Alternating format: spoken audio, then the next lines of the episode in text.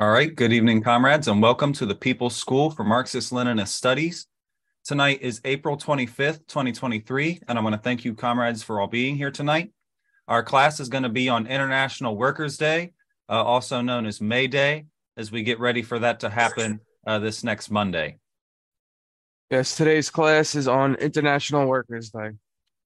What we'll be learning today the struggle throughout the 19th century over the eight hour workday, the 1886 Haymarket Affair, as well as a similar event that happened the next day in Milwaukee, the trials of the Haymarket martyrs and the actions following, and the communist legacy of May Day. Part one The struggle for the eight hour day. This is a brief overview of labor before the eight hour workday. With the Industrial Revolution of the 18th century, industrial exploitation of labor rose exponentially. The conditions of laborers at the time of the early 19th century were highly exhaustive, exploitative, and unsafe. Workers were often forced to work as many as 16 hour workdays and had up to six day work weeks. Child labor was also common, and many children were forced to work in dangerous jobs for low wages, and many even had to resort to prostitution. Marx and the International Workingmen's Association. Karl Marx was a fierce opponent of the capitalist exploitation of workers. Beyond writing about capital and at length about how the exploitation manifested and what alternative system was possible, he was a founder of the International Workingmen's Association, otherwise known as the First International. In addition to many voices calling for such as far back as 1817, the First International proposed eight hours at the legal limit of the working day at their Geneva Convention in 1866. Marxists were one of the leading forces in the early push for an eight hour workday. And this will be from The History of May Day by Alexander Trachtenberg on the eight hour movement, which started in the US. The eight hour day movement, which directly gave birth to May Day, uh, must, however, be traced to the general movement initiated in the United States in 1884. However, a generation before, a national labor organization, which at first gave great promise of the developing into a militant organizing center of the American working class, took up the question of a shorter workday and proposed to organize a broad movement on its behalf. The first years of the Civil War 1861 to 1862 saw the disappearance of the few national trade unions which had been formed just before the war began, especially the Molders Union and the Machinists and Blacksmiths Union. The years immediately following, however, witnessed the unification on a national scale of a number of local labor organizations, and the urge for a national federation of all the unions became apparent. On August 20th, 1866, there gathered in Baltimore delegates from three scores of trade unions who formed the National Labor Union. The movement for the national organization was led by William H. Sylvis, the leader of the reconstructed Molders Union, who, although a young man, was the outstanding figure in the labor movement of those years. Sylvis was in correspondence with the leaders of the First International in London and helped to influence the National Labor Union to establish relations with the General Council of the International. It was at the founding convention of the National Labor Union in 1866 that the following resolution was passed dealing with the shorter workday. The first and great necessity of the present to free labor of this country from capitalist slavery is the passing of a law by which eight hours shall be the normal working day in all states in the American Union we are resolved to put forth all our strength until this glorious result is attained. And, and one quick piece of note the first massive strike for the eight hour workday took place on May 1st, 1867, around this time. Um, Marx on the eight hour movement. In the chapter On the Working Day in the first volume of Capital, published in 1867, Marx calls attention to the inauguration of the eight hour movement by the National Labor Union. In the passage, famous especially because it contains Marxist telling reference to the solidarity of class interests between black and white workers, he wrote In the United States of America, any sort of independent labor movement was paralyzed so long as slavery disfigured a part of the republic. Labor with a white skin cannot emancipate itself where labor with a black skin is branded. But out of the death of slavery, a new vigorous life sprang. The first fruit of the Civil War was an agitation for the eight hour day, of movement which ran with express speed from the Atlantic to the Pacific, from New England to California. Marx calls attention to how almost simultaneously, in fact, within two weeks of each other, a workers' convention meeting in Baltimore voted for the eight hour day, and an international congress meeting in Geneva, Switzerland, adopted a similar decision. Thus, on both sides of the Atlantic did the working class movement, spontaneous outgrowth of the conditions of production, endorse the same movement of the limitation of hours of labor, concretize it in the demand for the eight hour day. That the decision of the Geneva Congress was prompted by the American decision can be seen from the following portion of the resolution. Quote, as this limitation represents the general demand of the workers of the North American United States, the Congress transformed this, this demand into the general platform of the workers of the whole world. End quote. A similar influence of the American labor movement upon an international Congress and in behalf of the same cause was exerted more profoundly 23 years later. Next slide. Preparations for May Day strike. Although the decade 1880 to 1890 was generally one of the most active in the development of American industry and the extension of the home market, the year 1884 to 1885 experienced a depression, which was a cyclical depression following the crisis of 1873. The movement for a shorter workday received added impetus from the unemployment and the great suffering which prevailed during that period. Just as at the present time, the demand for the seven hour day was becoming a popular issue on account of the tremendous unemployment which American workers are expecting, and the great struggles of 1877, in which tens of thousands of railroad and steel workers militantly fought against the corporations and the government, which sent troops to suppress the strikes, left an impress on the whole labor movement. It was the first great mass action of the American working class on a national scale. And although they were defeated by the combined forces of the state and capital, the American workers emerged from these struggles with a clearer understanding of their class position in society, a greater militancy, and a heightened morale. It was in part an answer to the coal barons of Pennsylvania, who, in their attempt to destroy the miners' organization in the anthracite region, railroaded 10 militant, militant miners, Molly Maguires, to the gallows in 1875.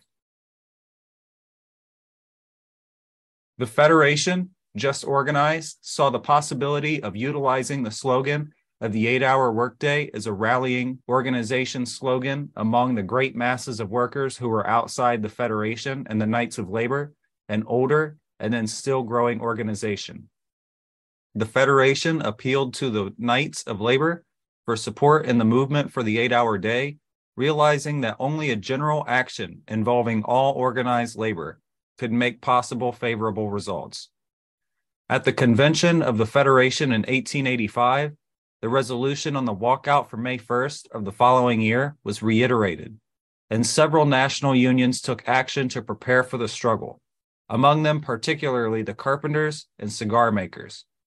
The agitation for the May 1st action for the eight hour day showed immediate results in the growth of membership and the existing unions. The Knights of Labor grew by leaps and bounds, reaching the apex of its growth in 1886. It is reported that the K of L, which was better known than the Federation and was considered a fighting organization, increased its membership from 200,000 to nearly 700,000 during that period. The Federation first to inaugurate the movement and definitely to set a date for the strike for the eight hour day, also grew in numbers and particularly in prestige among the broad masses of the workers. As the day of the strike was approaching, and it was becoming evident that the leadership of the K of L, especially Terence Powderly, was sabotaging the movement and even secretly advising its unions not to strike, the popularity of the Federation was still more enhanced.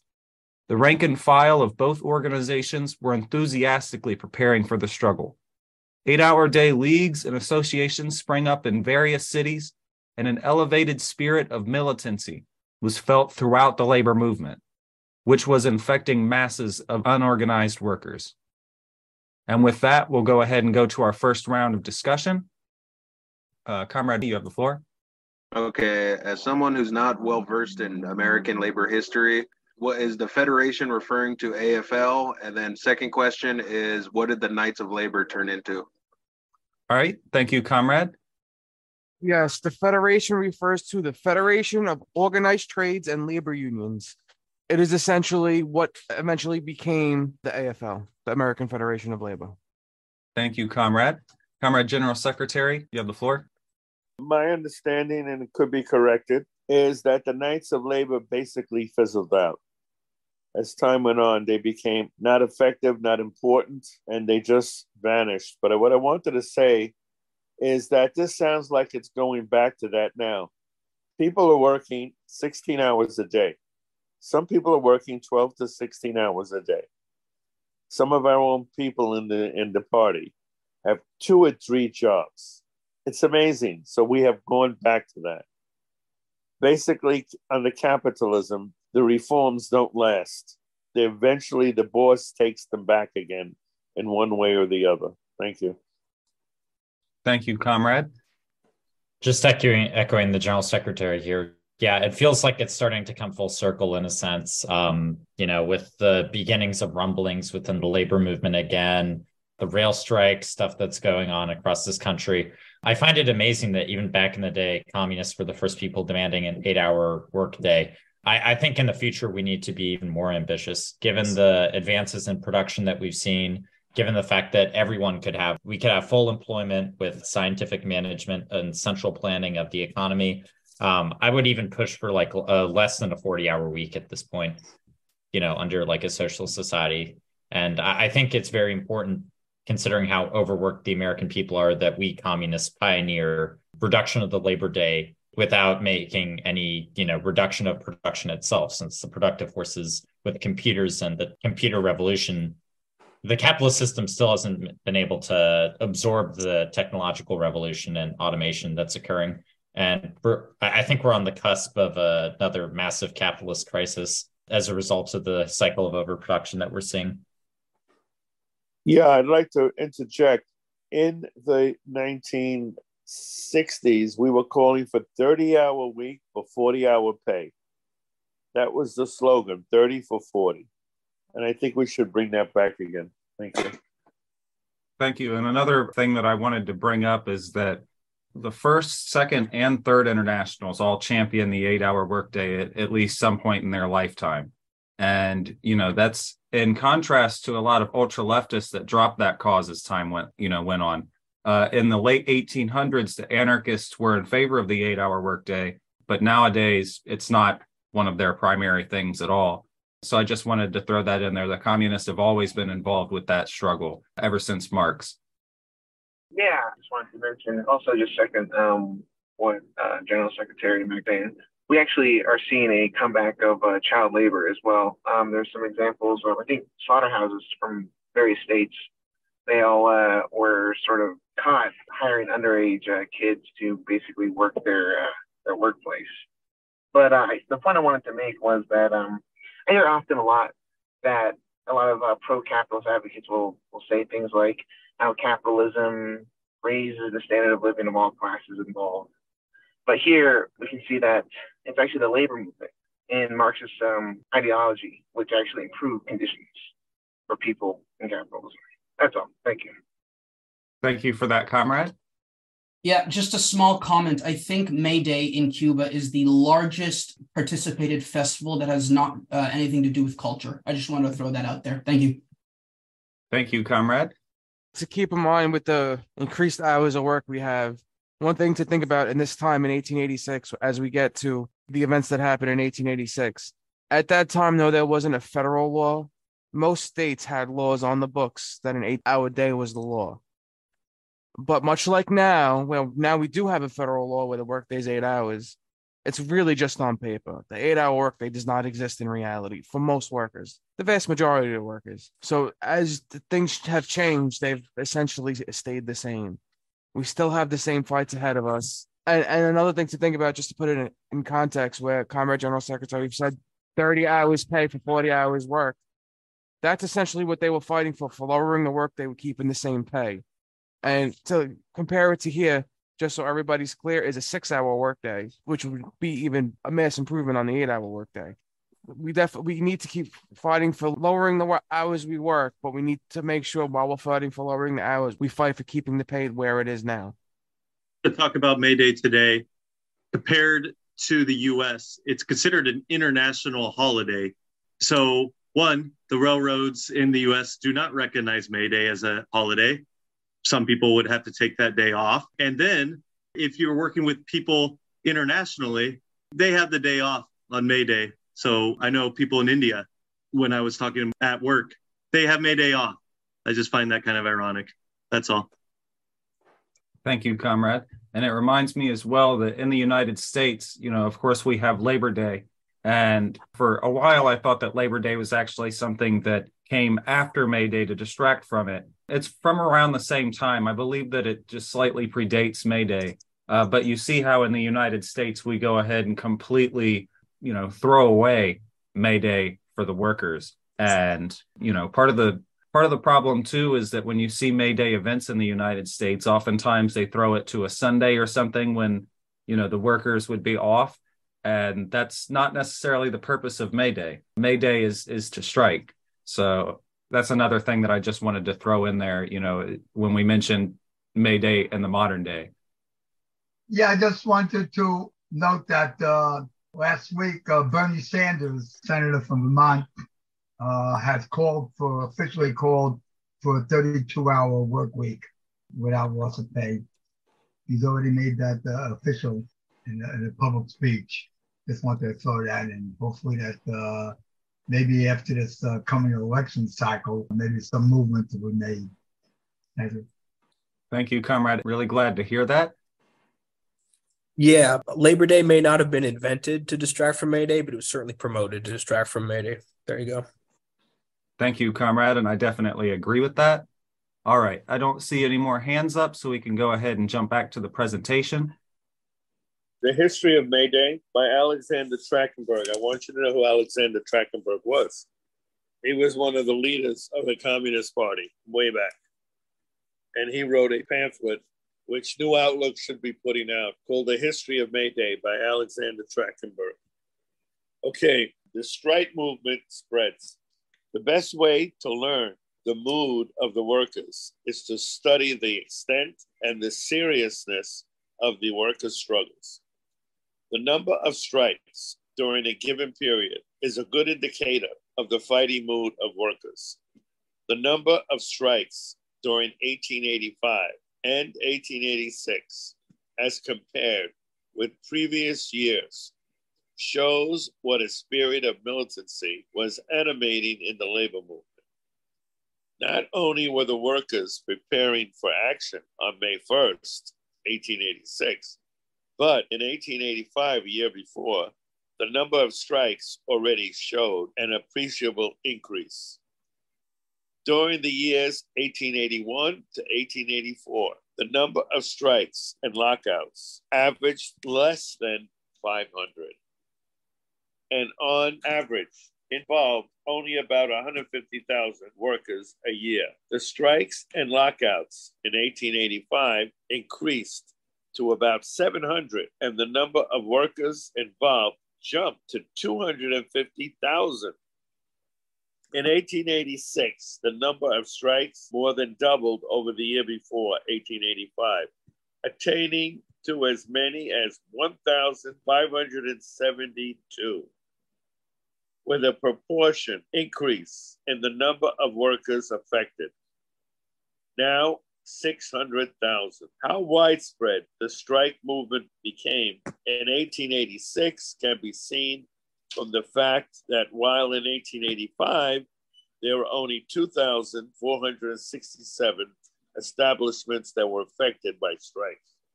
The number involved in the following year, 1870, following year, it had increased to 11,562.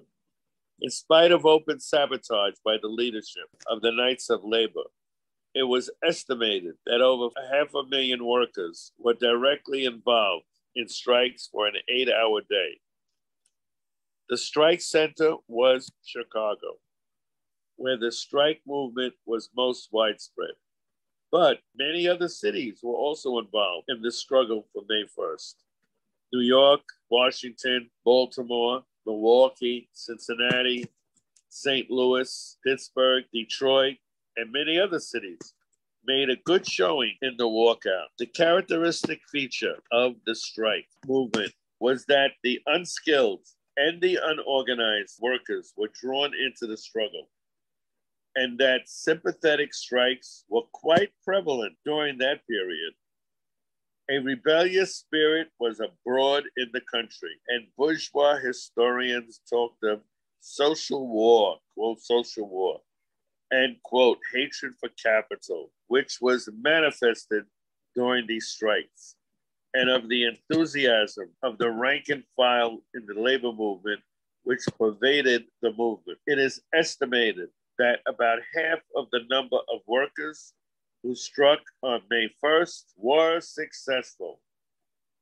Although they did not get the eight hour day, they succeeded in appreciably reducing the hours of work. Thank you.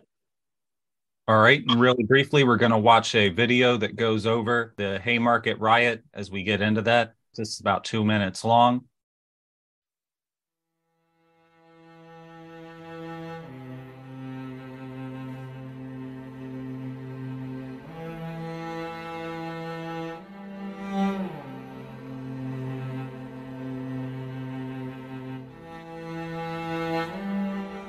I think the Haymarket incident was huge, and, and one of the reasons the Haymarket incident was huge was the public reaction against it. Uh, so it became a huge public relations event, if, if that's the right term to use in the 19th century. Probably not quite the right term, but a, huge national, international event, the hanging of these men.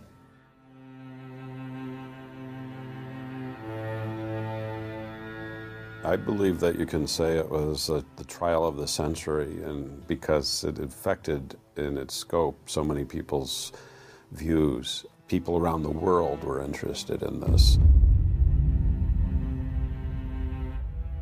It's a, it's a very violent anti-labor uh, history, is the history of uh, labor relations in, in this country. Well, look, we had a civil war, 1861 to 1865. By 1870, people are talking about a second civil war. But this one wouldn't be between the states, it would be between the social classes.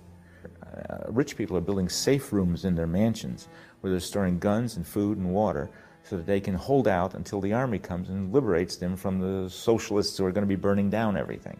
Uh, the anarchists are organizing massive marches down to Prairie Avenue in Chicago on Thanksgiving Day to remind the owners, who they should really be thankful for, that those turkeys were put on their, their tables by the workers who they're paying, you know, 10, 11, 12 cents an hour.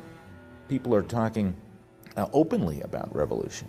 When large groups of people feel that they are on the losing side economically of a revolutionary situation, and that's exactly what many people see in the labor movement uh, and in the socialist movement in the 19th century, and certainly in anarchism. All right. History of May Day by Alexander Trachtenberg. The Chicago strike in Haymarket. The May 1st strike was most aggressive in Chicago, which was at that time the center of a militant left wing labor movement. Although insufficiently clear politically on a number of the problems of the labor movement, it was, nevertheless, a fighting movement, always ready to call the workers to action, develop their fighting spirit, and set as their goal not only the immediate improvement of their living and working conditions, but the abolition of the capitalist system as well. With the aid of the revolutionary labor groups, the strike in Chicago assumed the largest proportions. An eight hour association was formed long in advance of the strike to prepare for it. The Central Labor Union, composed of the left wing labor unions, gave full support to the eight hour association, which was a united front organization, including the unions affiliated to the Federation, the K of L, and the Socialist Labor Party. On the Sunday before May 1st, the Central Labor Union organized a mobilization demonstration which was attended by 25,000 workers. On May 1st, Chicago witnessed a great outpouring of workers who laid down tools at the call of the organized labor movement of the city. It was the most effective demonstration of class solidarity yet experienced by the labor movement itself. The importance at the time of the demand, the eight hour day, and the extent and character of the strike gave the movement significant political meaning. This significance was deepened by the developments of the next few days. The eight hour movement, culminating in the strike on May 1st, 1886, forms by itself a glorious chapter in the fighting history of the American working class. But revolutions have their counter revolutions until the revolutionary class finally establishes complete control. The victorious march of the Chicago workers was arrested by the then superior combined force of the employers and the capitalist state, determined to destroy the militant leaders hoping thereby to deal a deadly blow to the entire labor movement of Chicago. The events of May 3rd and 4th, which led to what is known as the Haymarket Affair, were a de- direct outgrowth of the May 1st strike. The demonstration held on May 4th at Haymarket Square was called to protest against the brutal attack of the police upon a meeting of striking workers at the McCormick Reaper Works on May 3rd, where six workers were killed and many wounded. The meeting was peaceful and about to be adjourned when the police again launched an attack upon the assembled workers. A bomb was thrown into the crowd, killing a sergeant. A battle ensued with the result that seven policemen and four workers were dead. The bloodbath at Haymarket Square, the railroading to the gallows of Parsons, Spies, Fischer, and Engel, and the imprisonment of the other militant Chicago leaders was the counter revolutionary answer of the Chicago bosses. It was the signal for action to the bosses all over the country. The second half of 1886 was marked by a concentrated offensive of the employers, determined to regain the position lost during the strike movement of 1885 to 1886. The militia strikes in Milwaukee. Reaction to Haymarket in Milwaukee had led to a bloody mass- massacre there on May 5th. A large contingent of Polish strikers, mostly unskilled workers, organized in a separate Knights of Labor section, led eight hour day strike processions that emanated from the St. Stanislaus Church. The processions had succeeded in closing a large brewery, the West Milwaukee Railroad Shop, a stove works employing 2,500, and the Reliance Works of the Allis Farm Machine Company. On May 4, three companies of militia prevented the closing of the Chicago rolling mill in Bayview, but used no violence in the process. The next day was the day after Haymarket, and the city authorities took a harder line. The mayor banned crowds upon the streets or other public places and asked employers to request aid if continued production were threatened. Wisconsin's governor reacted to Haymarket by calling out additional troops. The strikers assured reporters for the Milwaukee Journal that they had no intention of making an attack on the militia or company property and simply wished to show that they had not been intimidated. As they had done for several days, they went forth to close down the North Chicago rolling mill. When they neared the mill, the militia's commander issued a single and, according to the journal, inaudible order to stop. Then, apparently acting on orders from the governor, the troops fired directly into the crowd. The final count of the dead stood at eight Polish laborers and one German worker. In the hysterical post Haymarket atmosphere, a coroner's jury praised the militia and returned no indictments.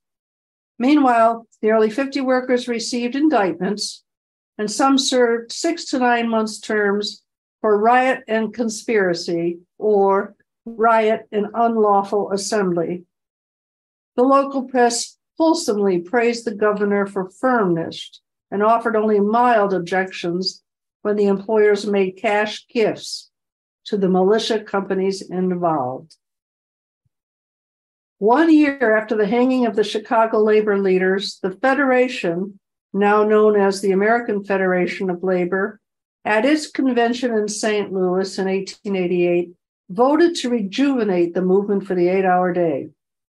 May 1st, which was already a tradition, having served two years before as the concentration point of the powerful movement of the workers based upon a political class issue, was again chosen as the day upon which to re inaugurate the struggle for the eight hour day.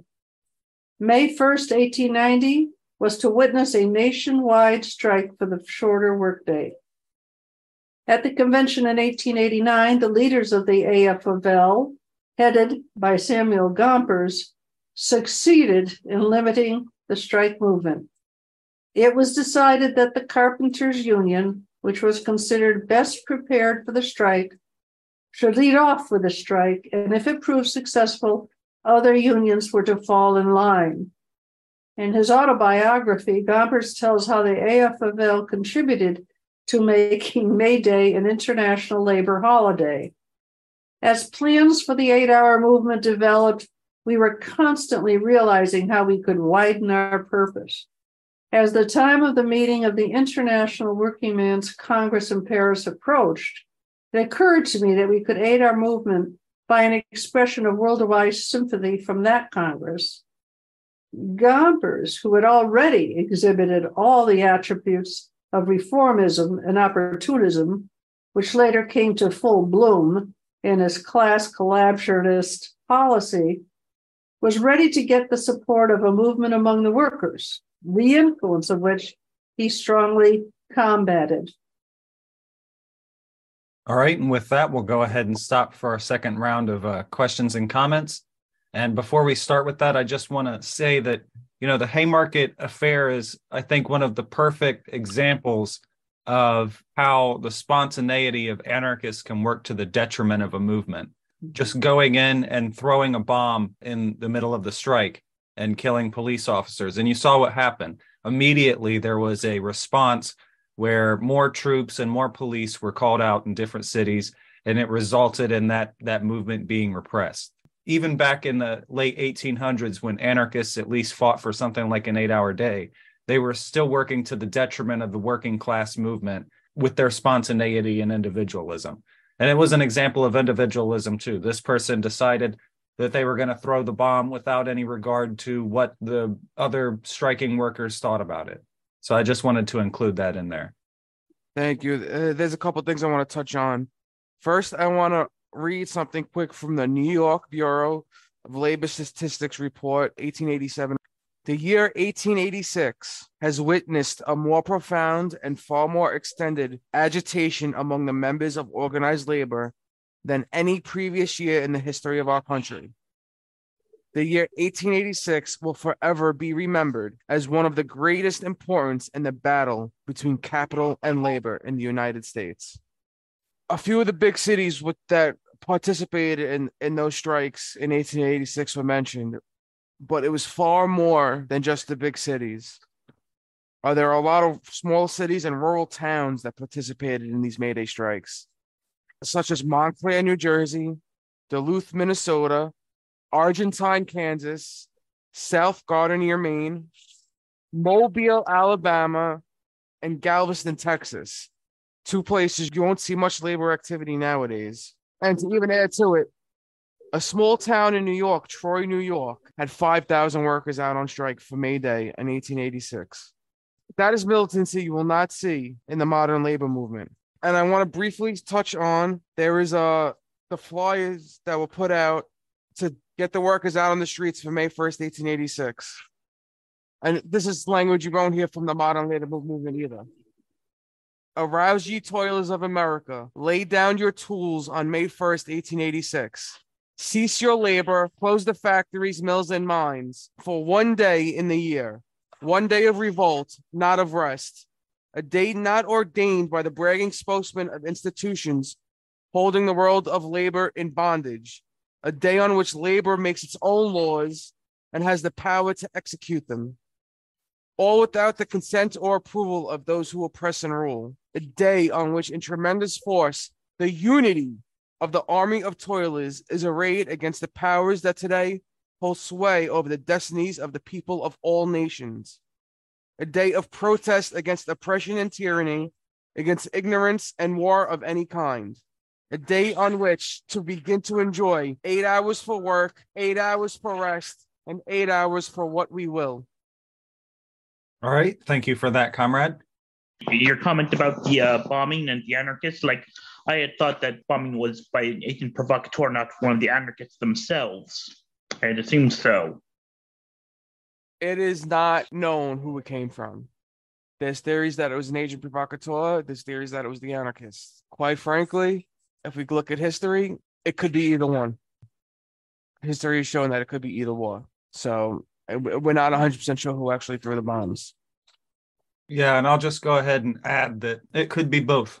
Um, you know, you look at how it worked to the detriment at the time of the labor movement. It's very possible that the anarchists that threw the bomb, supposed anarchists, could have also been an agent provocateur. That happens nowadays and the different anarchist you know events and actions that you see around the country where there are federal and and you know other law enforcement agents that get into that field so just to answer your question it could be both adding on to the point that like anarchists don't really have plan or like good real proposals. Nowadays the biggest anarchist movement is just a, like a million people or whatever subscribe to the anti-work subreddit. And they like don't really have they've done like one strike or something but like otherwise they don't have much. They're, they're just calling for the abolition of work. It's not a realistic goal if you don't like understand how to get it through dictatorship of the proletariat and central planning and ai and stuff. Thank you for that comrade. And i'll just add that communists are pro work we're not anti work under socialism you're going to have to work. And that's fulfilling. You should want to help in the building of society and the machinery that lets us all live. So this modern anti-work movement is just more ultra left nonsense that's being promoted. So i just wanted to add that in there i just think that these documents and what we're learning about just highlight the need again for the vanguard party and why that's so important right anarchism you can think of it as like a, a big mob of people right it's a big blob and every once in a while, someone within the blob will point at a direction and say, That's our enemy. And then the whole blob will just move as a big mass towards it, right? And some people will go this direction, some people go that direction. Those are really vulnerable. It's really easy to exploit the mob, right? Someone could direct them in a direction that's wrong. It can easily be split up. Saboteurs can get in from within. And that's why having that discipline to be in, in a vanguard party with organization and hierarchy and planning, which is the biggest thing, is so important, right? One of the biggest reasons that Chaz failed is that no one could really tell anyone else what to do. And so everyone just sort of did their own thing, right? I mean, Comrade took me to see Chaz when we were there. Some people were planning out making a garden. Some people were apparently doing art and the whole thing was beaten because no one wanted to get up at 5 a.m. to stop the police, right? So this just highlights the importance again of why we need unions because unions are how we organize, and unions have hierarchies and they have discipline. Get organized. Thank you for that, comrade. So to me, it feels like uh, May Day in general is on its last legs. That might be a false perception. So can anybody just clarify if it's a strong movement generally around the world? And uh, if it isn't, what can we do to get it to be more popular? That's it. Thank you. All right. May Day is not as far from on its last legs. May Day is essentially Labor Day everywhere else in the world if you look, uh, all the unions affiliated with the World Federation of Trade Unions have massive actions on May Day. There's even actions on May Day in the United States, so they don't get the public mainstream of coverage. There is a rally in New York City that's happening in the afternoon. The American Labor Museum is having a May Day festival.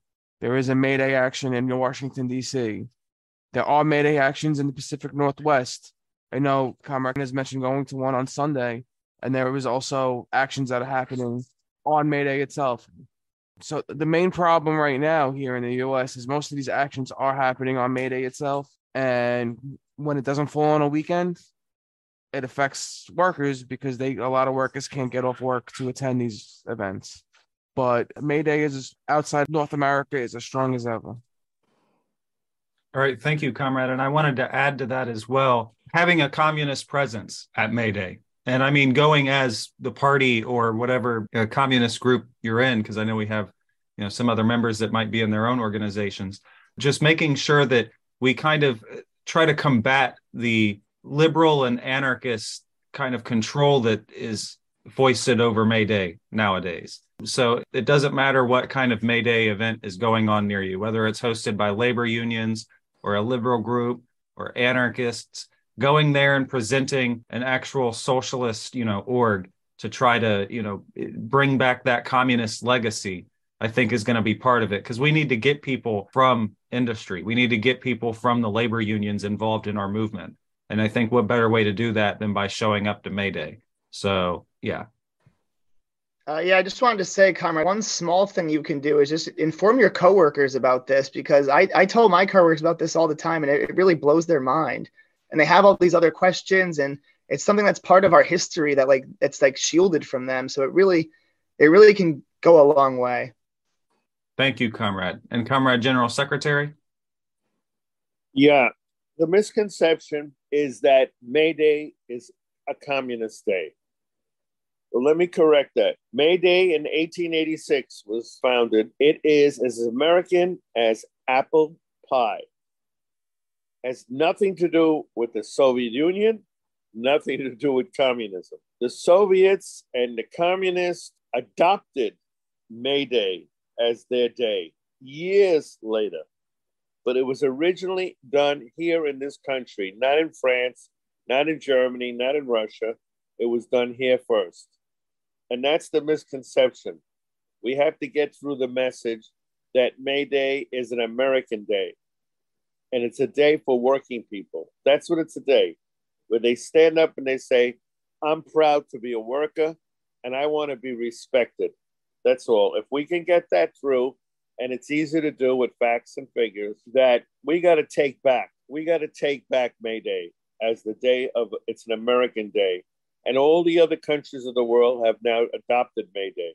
So it's not dying on the planet Earth.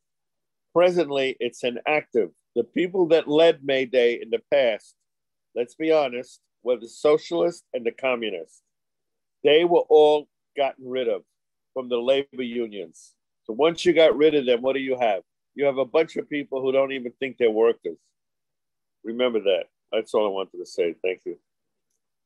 Thank you, comrade. And I just wanted to clarify real quick. You know, when I said the the trying to bring back the communist legacy of May Day, it is definitely an American day and it wasn't inherently communist to begin with. What I mean by that is that, you know, ever since the first international and up to the third international, communists were very, very involved with May Day. And the Soviets, you know, they upheld it and they were very supportive of it.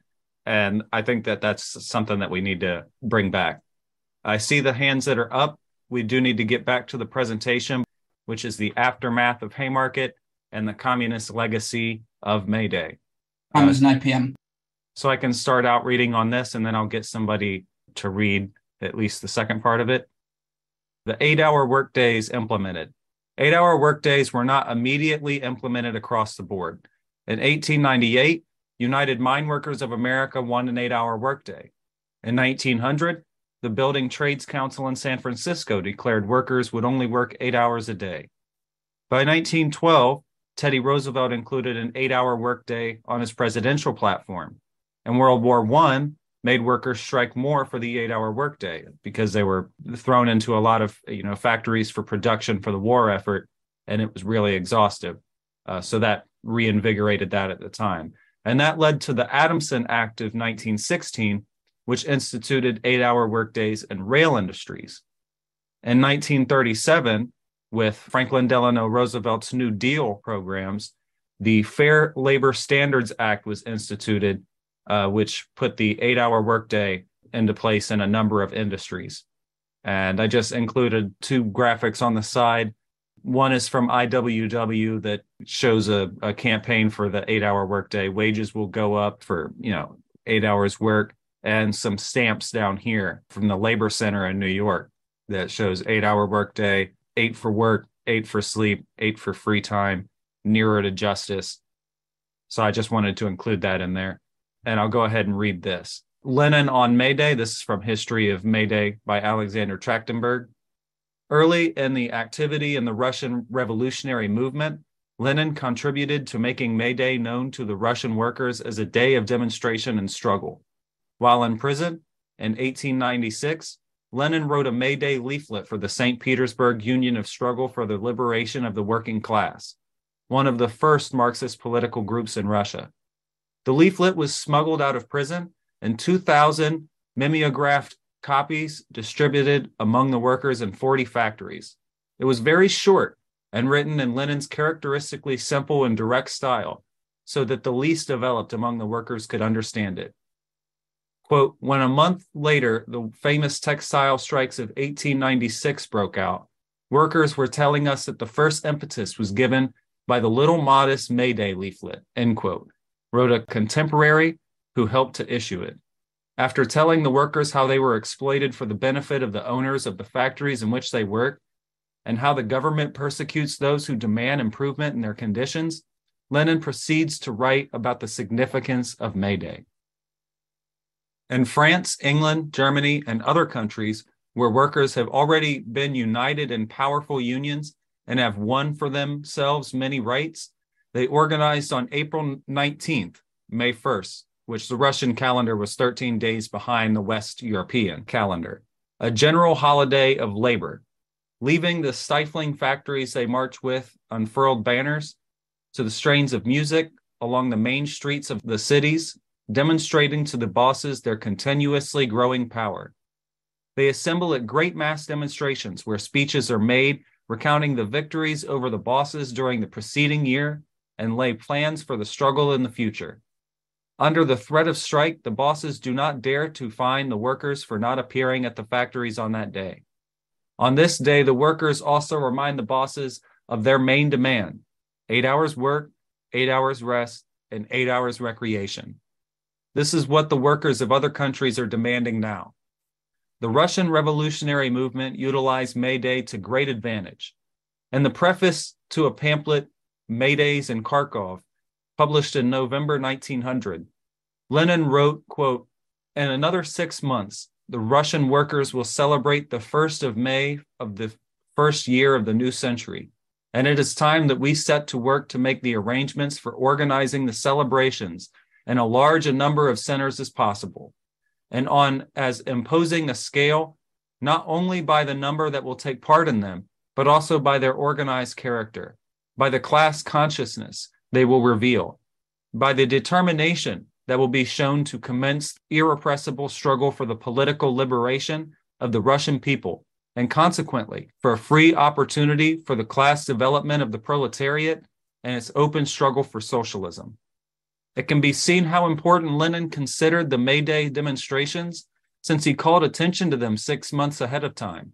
To him, May Day was a rallying point for, quote, the irrepressible struggle of the political liberation of the Russian people, end quote, for the class development of the proletariat and its open struggle for socialism. Speaking of how May Day celebrations can become great political demonstrations, Lenin asked why the Kharkov May Day celebration in 1900 was an event of outstanding importance and answered, quote, the mass participation of the workers in the strike, the huge mass meetings in the streets, the unfurling of red flags, the presentation of demands indicated in leaflets, and the revolutionary character of these demands, eight hour day and political liberty, end quote. Lenin upbraids the Kharkov party leaders for joining the demands for the eight hour day with other minor and purely economic demands, for he does not want the political character of May Day in any way beclouded. He writes in this preface, quote, the first of these demands, the eight hour day, is the general demand put forward by the proletariat in all countries. The fact that this demand was put forward indicates that the advanced workers of Kharkov realize their solidarity with the international socialist labor movement. But precisely for this reason, a demand like this would not have been included among minor demands like better treatment by foremen or a 10 cent per wage increase in wages. The demand for an eight hour day, however, is the demand of the whole proletariat, presented not to individual employers, but to the government as a representative of the whole of the present day social and political system, to the capitalist class as a whole, to the owners of all the means of production. The Comintern inherits May Day's traditions. The Communist International, inheritor of the best traditions of the revolutionary proletarian movement since Marx and Engels published the Communist Manifesto in 1848, carries on the traditions of May Day, and the communist parties of the various capitalist countries call upon the workers each year to stop work on May Day, to go into the streets, to demonstrate their growing strength in international solidarity, to demand a shorter workday, now the seven hour day, without reduction in pay, to demand social insurance, to fight the war danger and defend the Soviet Union, to fight against imperialism and colonial oppression, to struggle against race discrimination and lynching, to denounce the social fascist as part of the capitalist machine, to resolve to build their revolutionary unions, to proclaim their determination and iron will to organize for the overthrow of the capitalist system and for the establishment of a universal Soviet republic. So we'll go to our last round of questions and comments for tonight. I think it's a real shame that we aren't effectively taught about this in like our history classes. This is the first time I've ever learned about May Day in a like formal setting. So I think it's just another example of how our public education is failing us. Thank you, comrade. Oh yeah. Um, so whenever worker strikes go on, I'm curious about what you do with services such as like healthcare or child services, because those are kind of essential for workers in those times. What's our stance on that? Thank you. Could you clarify a question? What do the workers do that go on strike with regards to childcare and healthcare? Yeah. So, for example, if the workers are, are kind of your more industrialization, industrialized workers are going on strike, and we expect there to be some confrontations with police and stuff, you need to have emergency medical services in order to take care of workers whenever that happens. And with child services, it would be workers that if they rely on childcare services to take care of their children, like that's kind of what I'm asking. Like, how would we handle that in that situation? That's a good question. I know, you know, a lot of picket lines nowadays. You'll see, you'll see children on the lines with the workers, whether they be the children of the workers or those uh, marching in solidarity. But that is something that needs to be worked out because really there is no inherent policy with regards to childcare. Um, and healthcare right now, you don't really see a lot of clashes with police nowadays and strikes, although there is some. You know, when Verizon workers were on strike here in New York in 2016, there was a cop car that ran over workers on the line to get scabs in. And that's, that's, you know, nowadays when cops unionize themselves, they're still breaking strikes. It is, uh, but uh, there's really that's something we could work out where we have groups in solidarity that learn uh, first aid and whatnot. But that's really not something that's I've noticed in any strike on any picket line I've walked. It's just not Yeah, existing just- right now. I want to add to that that the strike committee of the unions, it's they're the ones whose responsibility is to figure that out. and it's important, but it's not our responsibility. We're not the head of any union. Uh, we're not going to be involved with leading any strikes. It has to be the union leadership. Thank you. Thank you, comrades. Yeah, again, um, during times of militant action, particularly, um, I'm drawing this from what uh, the KPD did in uh, Germany with their strikes and their struggles.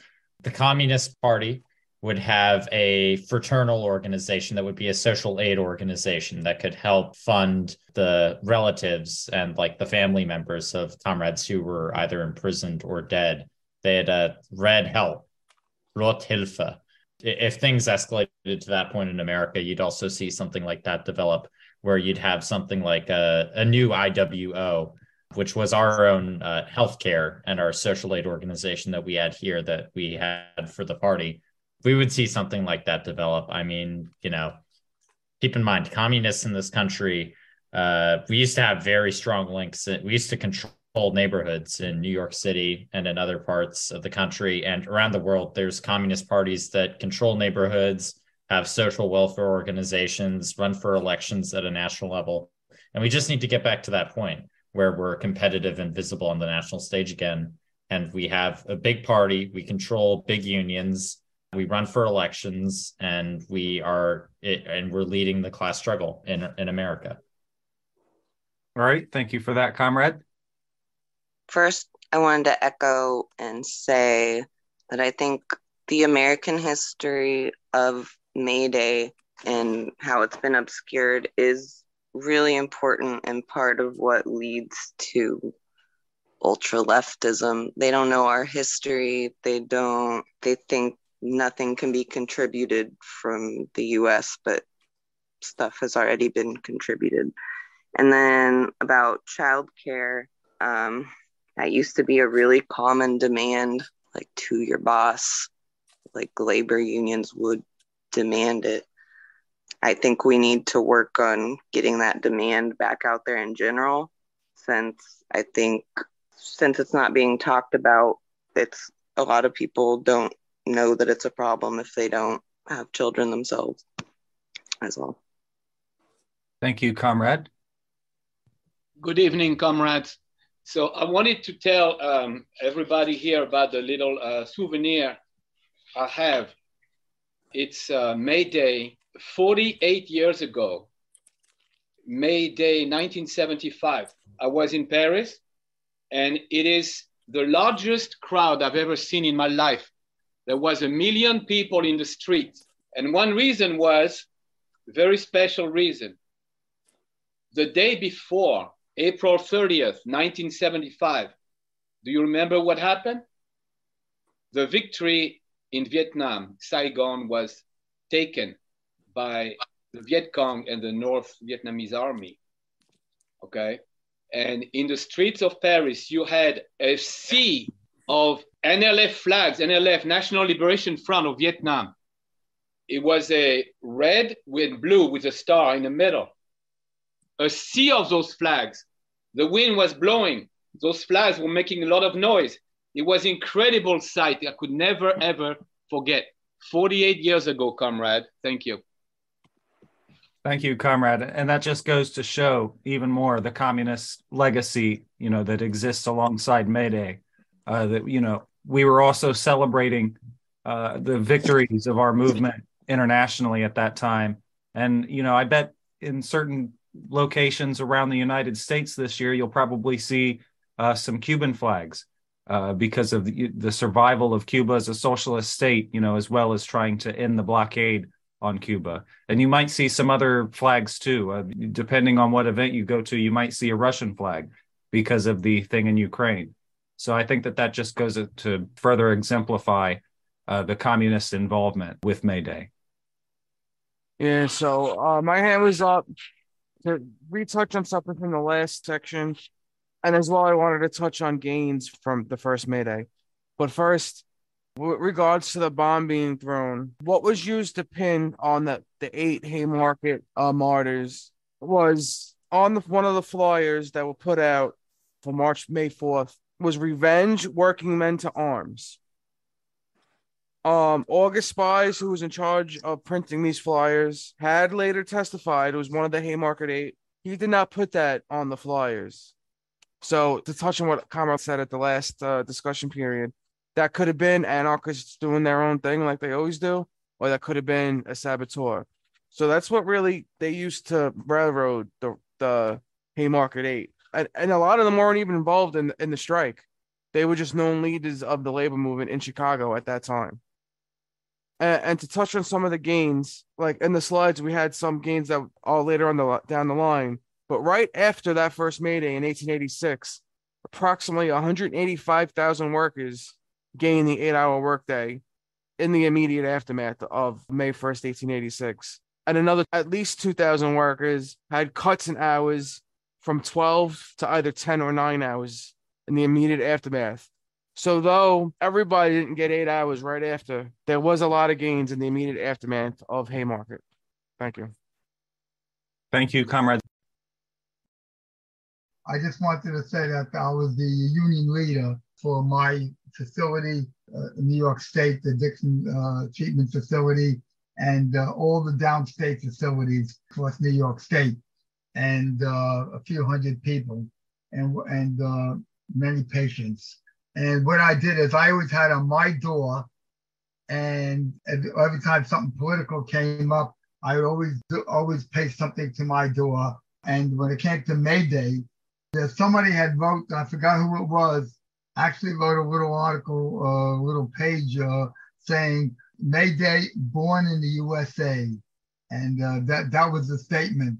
That that was the, the title of the uh, the piece, and I uh, copied that and put that on my door, and I sent that over to all the other facilities, shop stewards, and uh, told them to paste that on there. And I also pasted on my uh, on the union billboard, which I controlled, and I also told all the other uh, stewards to make sure that that was put up in the union billboards. But uh, and I and I talked to a lot of the workers and uh, told them make sure that they, they read that. And I also printed out and put it in the people's mailboxes and told them uh, make sure that they knew that the eight-hour day was uh, a very patriotic issue. All right, thank you for that, comrade. Thank you, comrades. First of all, wanted to touch on I think it was a new comrade who asked about what is our or does our party have a plan at all about uh, first aid and so forth. Let me just clarify. Uh, I wanted to get clarity. What did she mean by that? By that question, was it like if things go wrong at a demonstration, like what's our party's plan to facilitate help and uh, medical treatment when there's injuries? Who was the comrade that asked that question? Yeah, I believe that that was the the question was how do we manage childcare and um, healthcare for people when they're striking? Well, we we're working toward from what I've heard everyone else say that we're first of all we can't do those things until we have more infrastructure and gain more control first. But it is painful that we can't do much for now but we're working toward it. We're well aware of it. If i could give an example for those of you who don't know that are new um, this is not related to mayday but it is related to that how things can get ugly at demonstrations, no matter that we're behaving ourselves. The fact is, the authorities of the establishments are in their own world by the bosses of the bourgeoisie.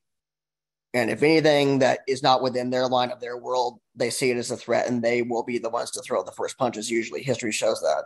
Well, back when there was the George Floyd protests going on in Westminster, there was a huge protest right in front of City Hall. I was there.